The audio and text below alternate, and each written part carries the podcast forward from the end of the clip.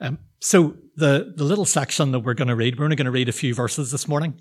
Um, and the, the little section that we're going to read begins with the word beware, or in, in some translations, watch out or be careful. Um, and I wonder when you hear that beginning, uh, maybe we're immediately thinking, I wonder what dangers Jesus is going to warn us against. Um, and maybe thinking back over the last number of weeks, you know, so far in the Sermon on the Mount, Jesus has warned us about a lot of things that I guess are things we know are bad. So we've talked about things like murder and the anger and contempt underneath. We've talked about adultery and the lust in our hearts underneath. We've talked about broken promises and dishonest words and revenge and hatred. And those are all kind of things that I think we all know belong in the category of bad behavior. Um, but here's maybe a, a, surprising thing in this new section that we're, we're going into now, which begins with the word beware. Jesus is actually going to focus on behavior which we would think of as being good behavior. He's going to talk about giving to those in need, generosity. Um, he's going to talk about prayer. He's going to talk about fasting. Uh, and maybe that, that seems a little bit puzzling, but again, it's maybe a reminder to us that Jesus is interested in our hearts. And just as bad behavior can spring from deeper issues in our hearts, sometimes good behavior can actually mask or hide problems in our hearts. And sometimes that can be even more dangerous than the obvious bad behavior that we've been thinking about so far. So let's read together, uh, going into chapter 6 of Matthew, and we're going to read the first four verses. So in the NIV, it begins, be careful. Um, it could equally be beware or watch out.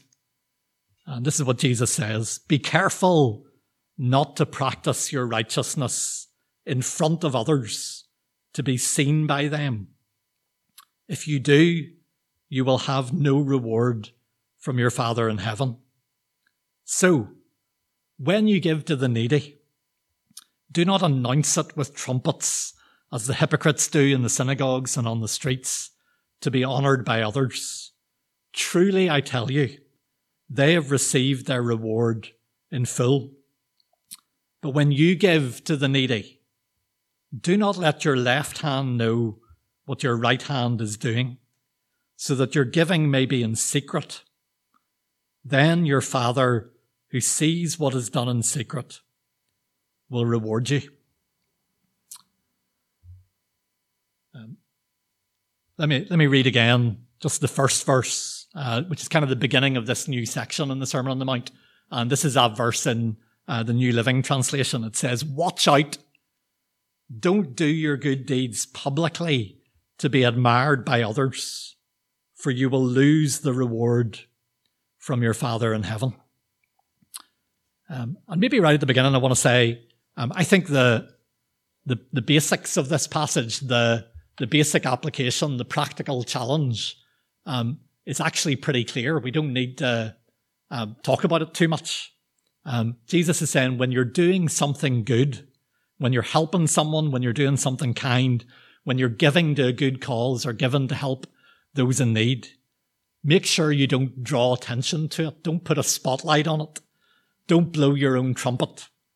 Don't play to the crowd. Don't look for praise or applause. We might say today, don't announce it on social media. Don't drop it casually into conversation just to let people know that you're doing this good thing. But Jesus says, let your good deeds be done quietly without fanfare. Um, actually, I was thinking about this that, maybe in the, the era of social media, you know, the, these are words spoken 2000 years ago, but I think they have particular bite for our time. Um, in some ways, social media is like one big trumpet that we can blow uh, to announce the things that we are doing. Um, I guess I was thinking about this that you know Jesus is warning us uh, of the danger that we, we, we could do a good deed, help someone in need, give to, give to someone who needs it. Um, but we kind of spoil it by blowing trumpets. And Jesus is saying just to do the good deeds quietly without trumpets. Um, I think one of the um, weird things that we've done in the era of social media, or one of the dangerous things, I guess, is we've made it possible to have the trumpets without the good deed. So Jesus wants the good deed without the trumpets. We've made it possible. We can, on social media, we can strike a pose. We can look like we are supporting all kinds of good causes to make the world better. And we can be on the right side of all the right opinions and all the right uh, causes. And sometimes nobody notices that none of us have actually lifted a finger to go and do anything practical to help a single needy person. Um, and so social media can become about the trumpets without the good deed, whereas Jesus calls us to the good deed without the trumpets. And so there's a particular challenge, I think, um, for our generation, maybe to switch off social media and go and cross the street and look for someone we can care for, someone we can actually help. Um, so the, the basic challenge, the basic point I just want to leave with you and say, let this challenge you as you go into this week and think about what this might mean for you and where this is challenging for you. Um, but there are um, a couple of kind of puzzling questions that I think this passage raises that we do need to consider, and they may be in your mind already, um, or maybe that we're going to raise them now. Um, and the first puzzle is this, is that just a few verses earlier in Matthew chapter 5, we read this. I don't know if you remember this from a few weeks ago. Let your light shine before others that they may see your good deeds and glorify your Father in heaven. And now just a few verses later, Jesus says, Be careful not to practice your righteousness in front of others to be seen by them. And so we may immediately have a question going, Well, which is it? That, that sounds at first glance like a straightforward contradiction. Um, I think often whenever two things in scripture, especially when they're, they're so close together like this, when they seem to contradict it, it's helpful just to set them side by side and maybe ask why we might need both, why we might need to hear both of these things. Uh, why might both of these things be important for us? Um, and I think as we kind of puzzle over this, we realize each one of these sayings of Jesus guards us against a different danger. Um, and so one danger, looking at the Matthew 5 verse, is that we hide away from the world in a kind of Christian ghetto or uh, bubble or rabbit hole with our nice Christian friends singing nice Christian songs and waiting for heaven. And that can be a nice and cozy and comfortable place to be, but it's not where, as disciples of Jesus, we're meant to live our lives. We're meant to be in the world. We're meant to be sharing life with our neighbours. So as Peter writes um, in First Peter, live such good lives among the pagans that they may see your good deeds and glorify God. And so to guard us against that danger, Jesus says, you know, don't hide your light under a bushel, let it shine. You're, that's where you're meant to live among your neighbours, among the people. But as we live our lives among our neighbours, um, another danger can arise, which is that we start to strut on the stage, we start to perform. Um, we want others to be impressed by our piety, by our righteousness, by our good deeds. We're looking for praise and applause. And that can be really, really dangerous for our hearts. It's important that we're not in the rabbit hole, but as we live in the world, we need to guard our hearts. And so I think both of these words are really important and we need them both. Um, maybe a question for you to think about today is to ask which of those words do you most need to hear right now? Are you more in danger of hiding away in the rabbit hole or of showing off your righteousness as you live in the world? Um, so that's one little puzzle, um, which maybe is good for us to think about. Um, the other one I think is maybe even more challenging to think about. Uh, and maybe we could put it like this. Someone might ask, would it not be better to do good without any thought of reward. This passage that we read talks a lot about reward. Um, and we, we might, as we read it, think, you know, of course we shouldn't be doing good just hoping for human applause. But is it not better to do good just because it's the right thing to do, rather than because we're hoping for some reward from God? Um, some people might even ask, does that not make our doing good in the end a little bit selfish, a little bit mercenary, that we're doing it to get a, get a prize from God? Um, and I think that's a really, really good question and an important one. And we're going to dwell on it a little bit. Um, and the first thing maybe to say is this, is that I, I don't think there's any way to escape from the question of reward. Um, even the person who maybe comes along and says, I like to just do the right thing just because it's the right thing to do, just for its own sake. If we ask them, well, well, why is it important to you to do the right thing?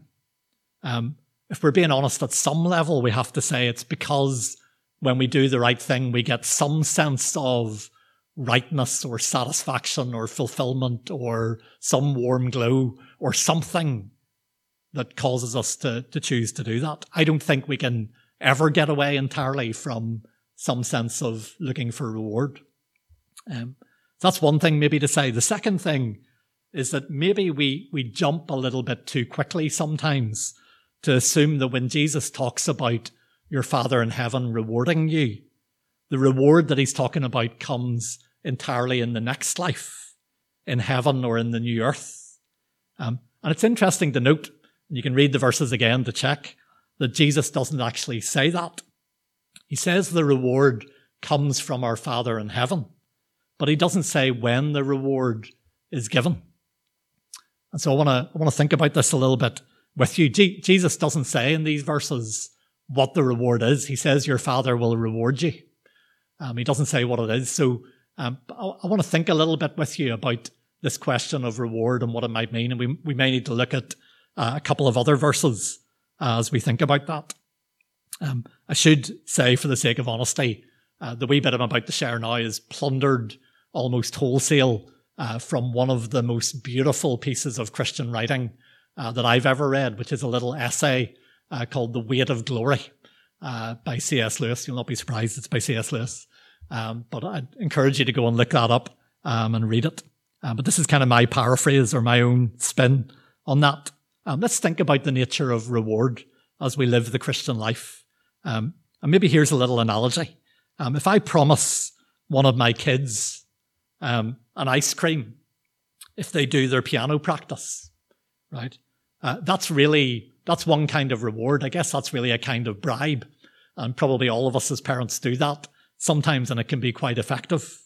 Um, but in, in that scenario, there's no connection between the piano practice and the ice cream, right? They have no, no connection. It's a random, arbitrary prize or bribe or reward uh, that I'm given to, to entice the child to practice.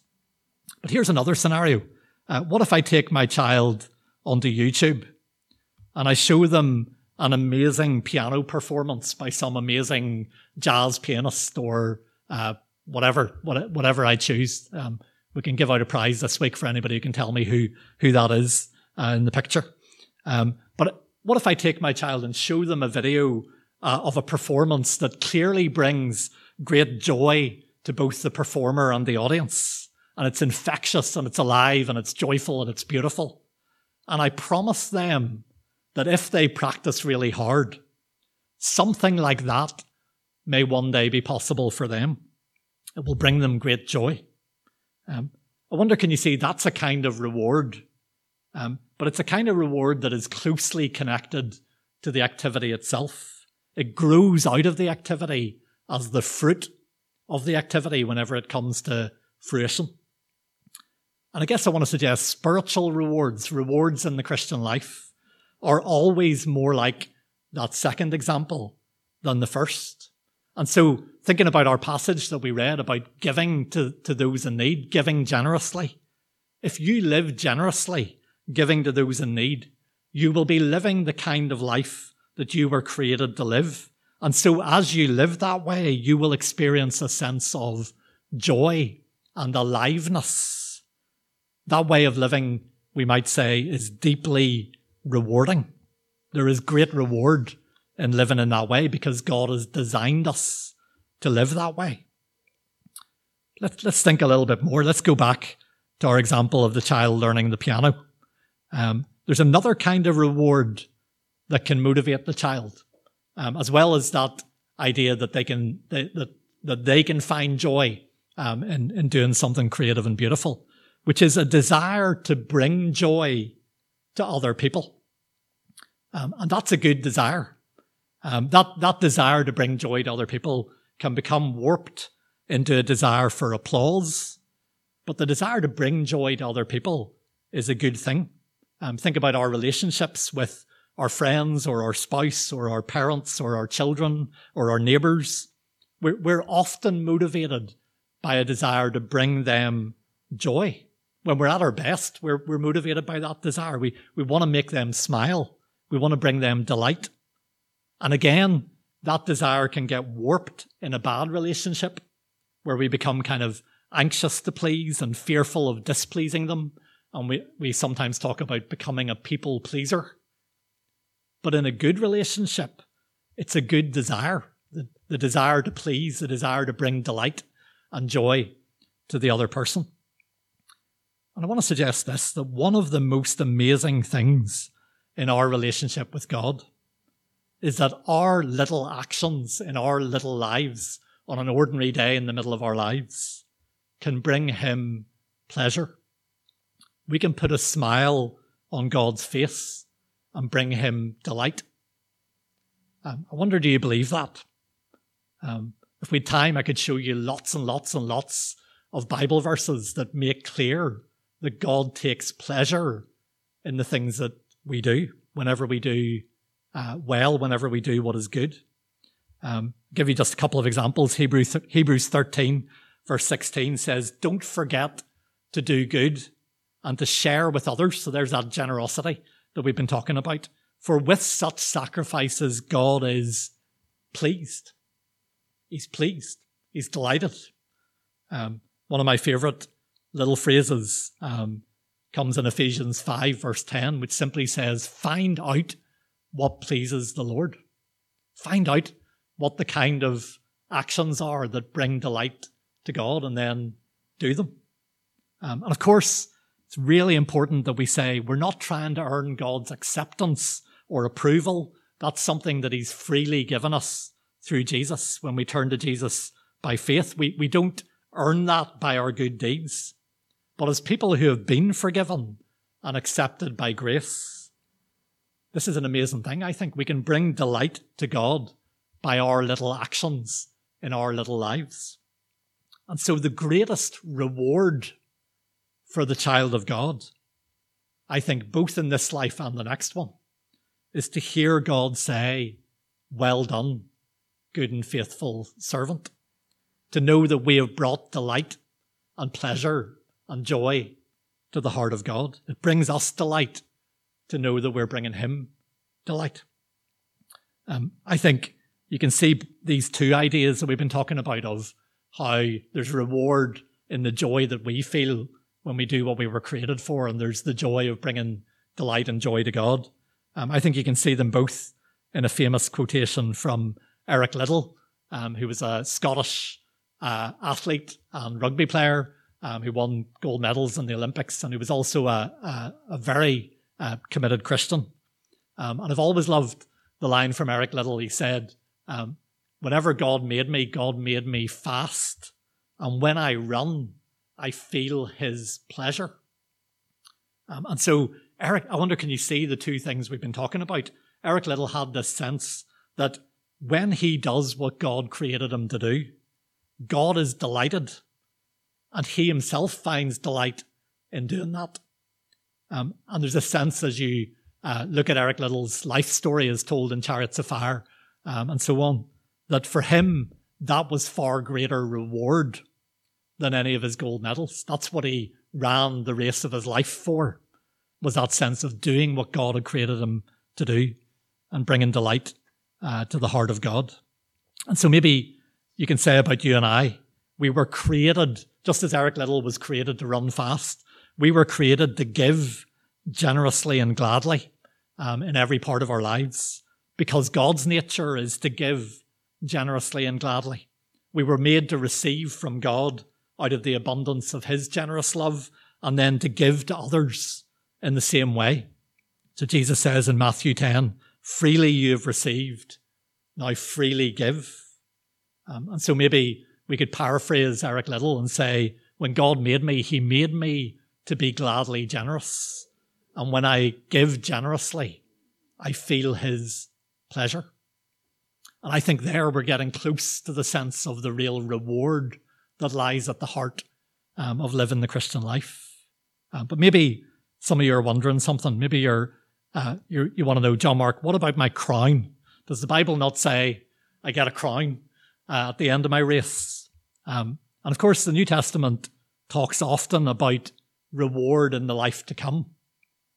And it uses all kinds of images to speak of that reward. And it talks about golden streets and a city made of jewels. And it talks in a number of places about a crown that will be given uh, to those who have followed Jesus and run the race. Um, I don't know about you. I, I've always taken it as self evident that those images about rewards in the life to come are metaphors and poetic images um, that give a sense of abundance and glory and beauty. Um, I think if we take them completely literally, we end up with a very strange picture, picture of the life to come. Um, but think with me about this phrase. Um, a couple of times when it talks about our crown, um, in James 1 and in Revelation 2, it speaks about our crown as the crown of life. I think that's a beautiful uh, phrase and a very meaningful phrase.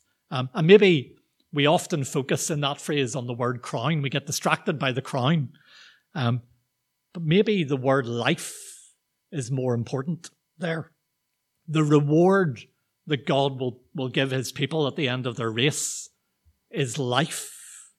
Life in abundance, life in all its fullness, life without end. He will literally crown us with life.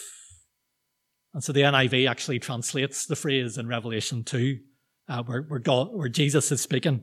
He says, I will give you life as your victor's crown. Life itself is what God will give. Um, in other words, maybe the rewards that we've been talking about, uh, that life and joy that we find in doing what we were created to do, uh, that life and joy we find in bringing delight to God's heart.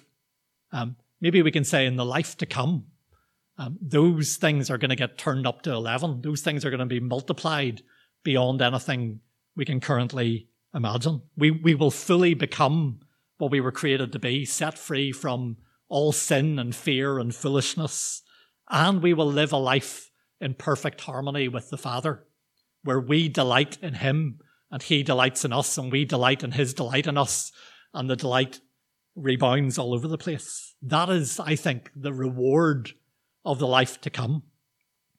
Or to put it another way, God Himself is our reward.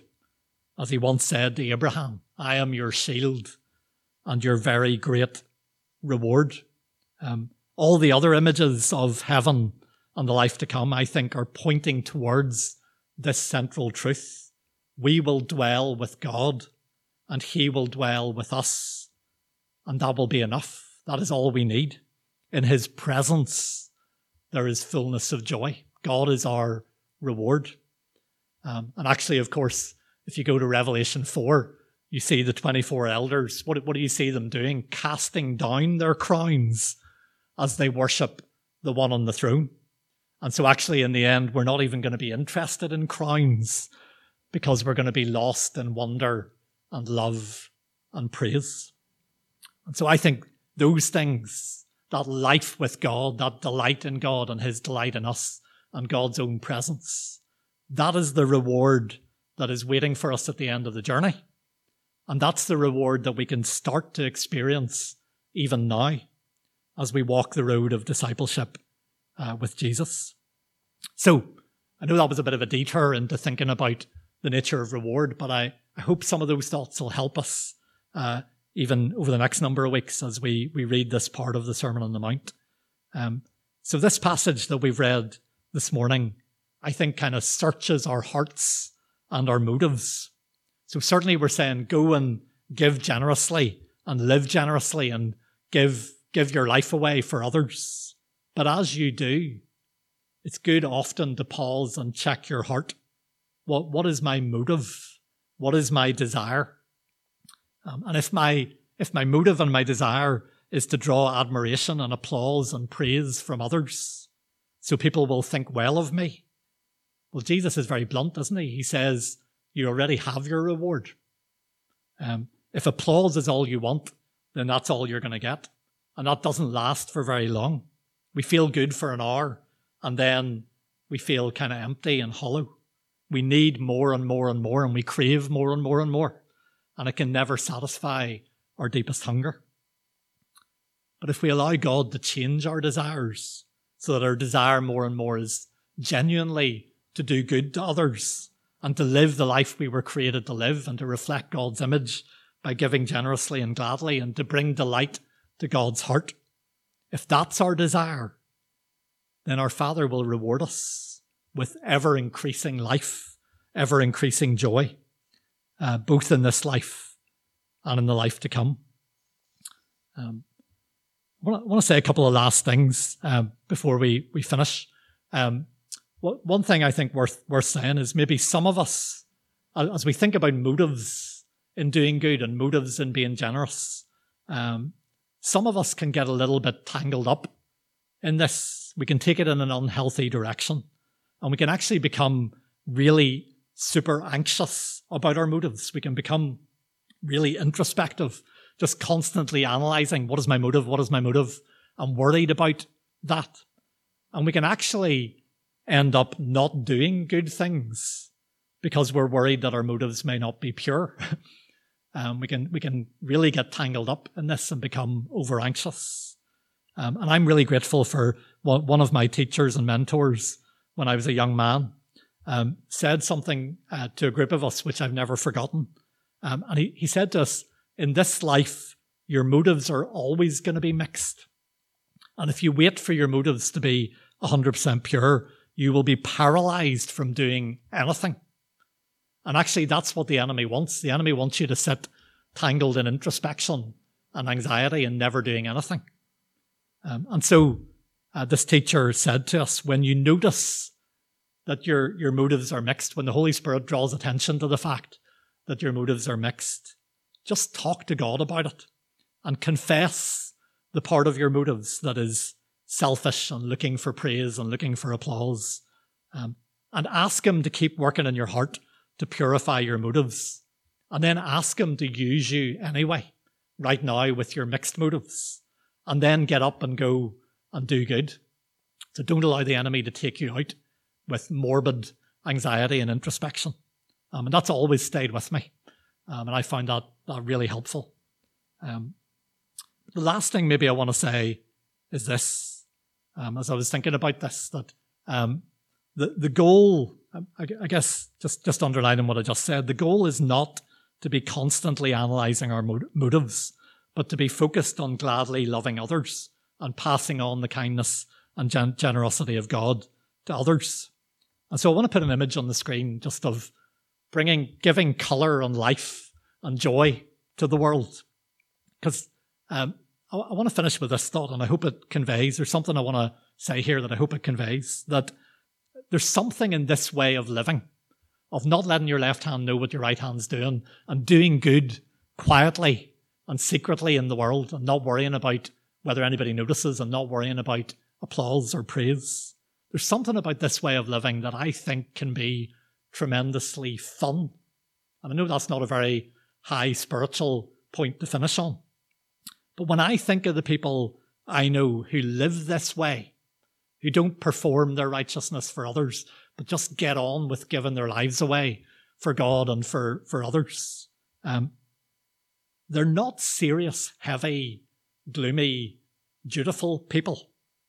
Um, if I can put it this way, they seem to get a real kick out of living this way. It looks like a tremendously rewarding way to live. Of course, it's a very costly way to live, and there's real sacrifice and cost involved, but it also looks tremendously rewarding. Um, and I wonder when I say that, I wonder who comes to mind for you. I'd love you to think today. Who are the people in your life that you have known who live this way, who give themselves away generously and gladly for others and don't do it for praise or applause? Um, for me, uh, my parents have always been my living example of this way of living because they just give themselves away to bless others, to encourage others, to lift others up. And again, I don't want to downplay the fact that there's real cost in living that way and there's real sacrifice and you can miss out on the applause and you can miss out on some of the big prizes that our world gives out.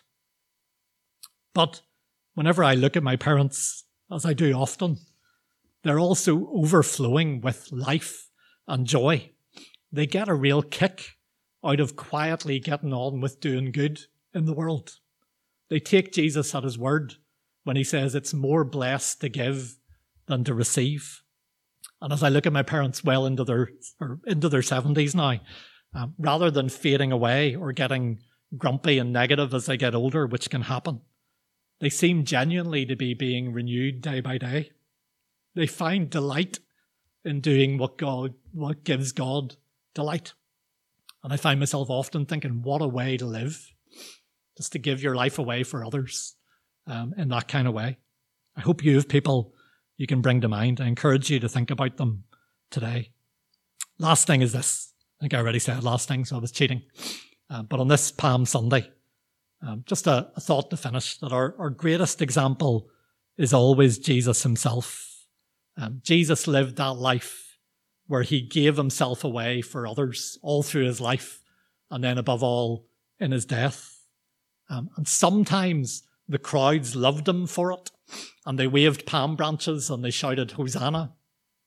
And sometimes the crowd rejected him and shouted, Crucify him. And sometimes there was only a week between those two events. The applause of the crowd you can see in Jesus' life is fickle and fleeting. What did Jesus live for? He lived for the voice of his Father, saying, This is my Son, whom I love, with whom I am well pleased, with whom I am delighted. That was his reward. That was his one motive. That was his food and drink to do what delighted the heart of his Father. And if you and I ask him, if you and I let him, if you and I open our lives to him, he will make us into people who can live that way too, who can pour out our lives and give ourselves away for the good of others and for the reward of delighting in God and knowing his delight in us. Um, so let's pray uh, as we finish, and then we're going to sing uh, one more time. Let's pray together.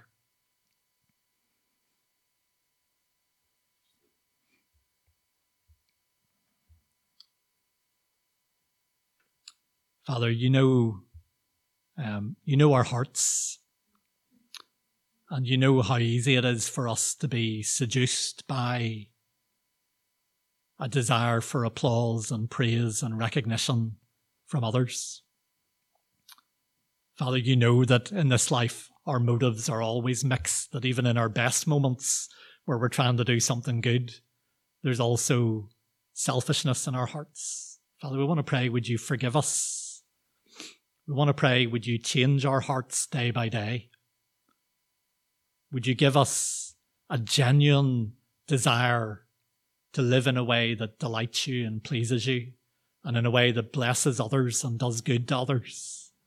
And would you strip away our addiction and our hunger and our need to be praised and recognized uh, by others?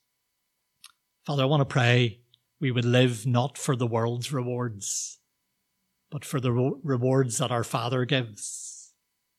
Um, thank you that you give us generously life in all its fullness, that you give us life and joy, both in this life and in the life to come.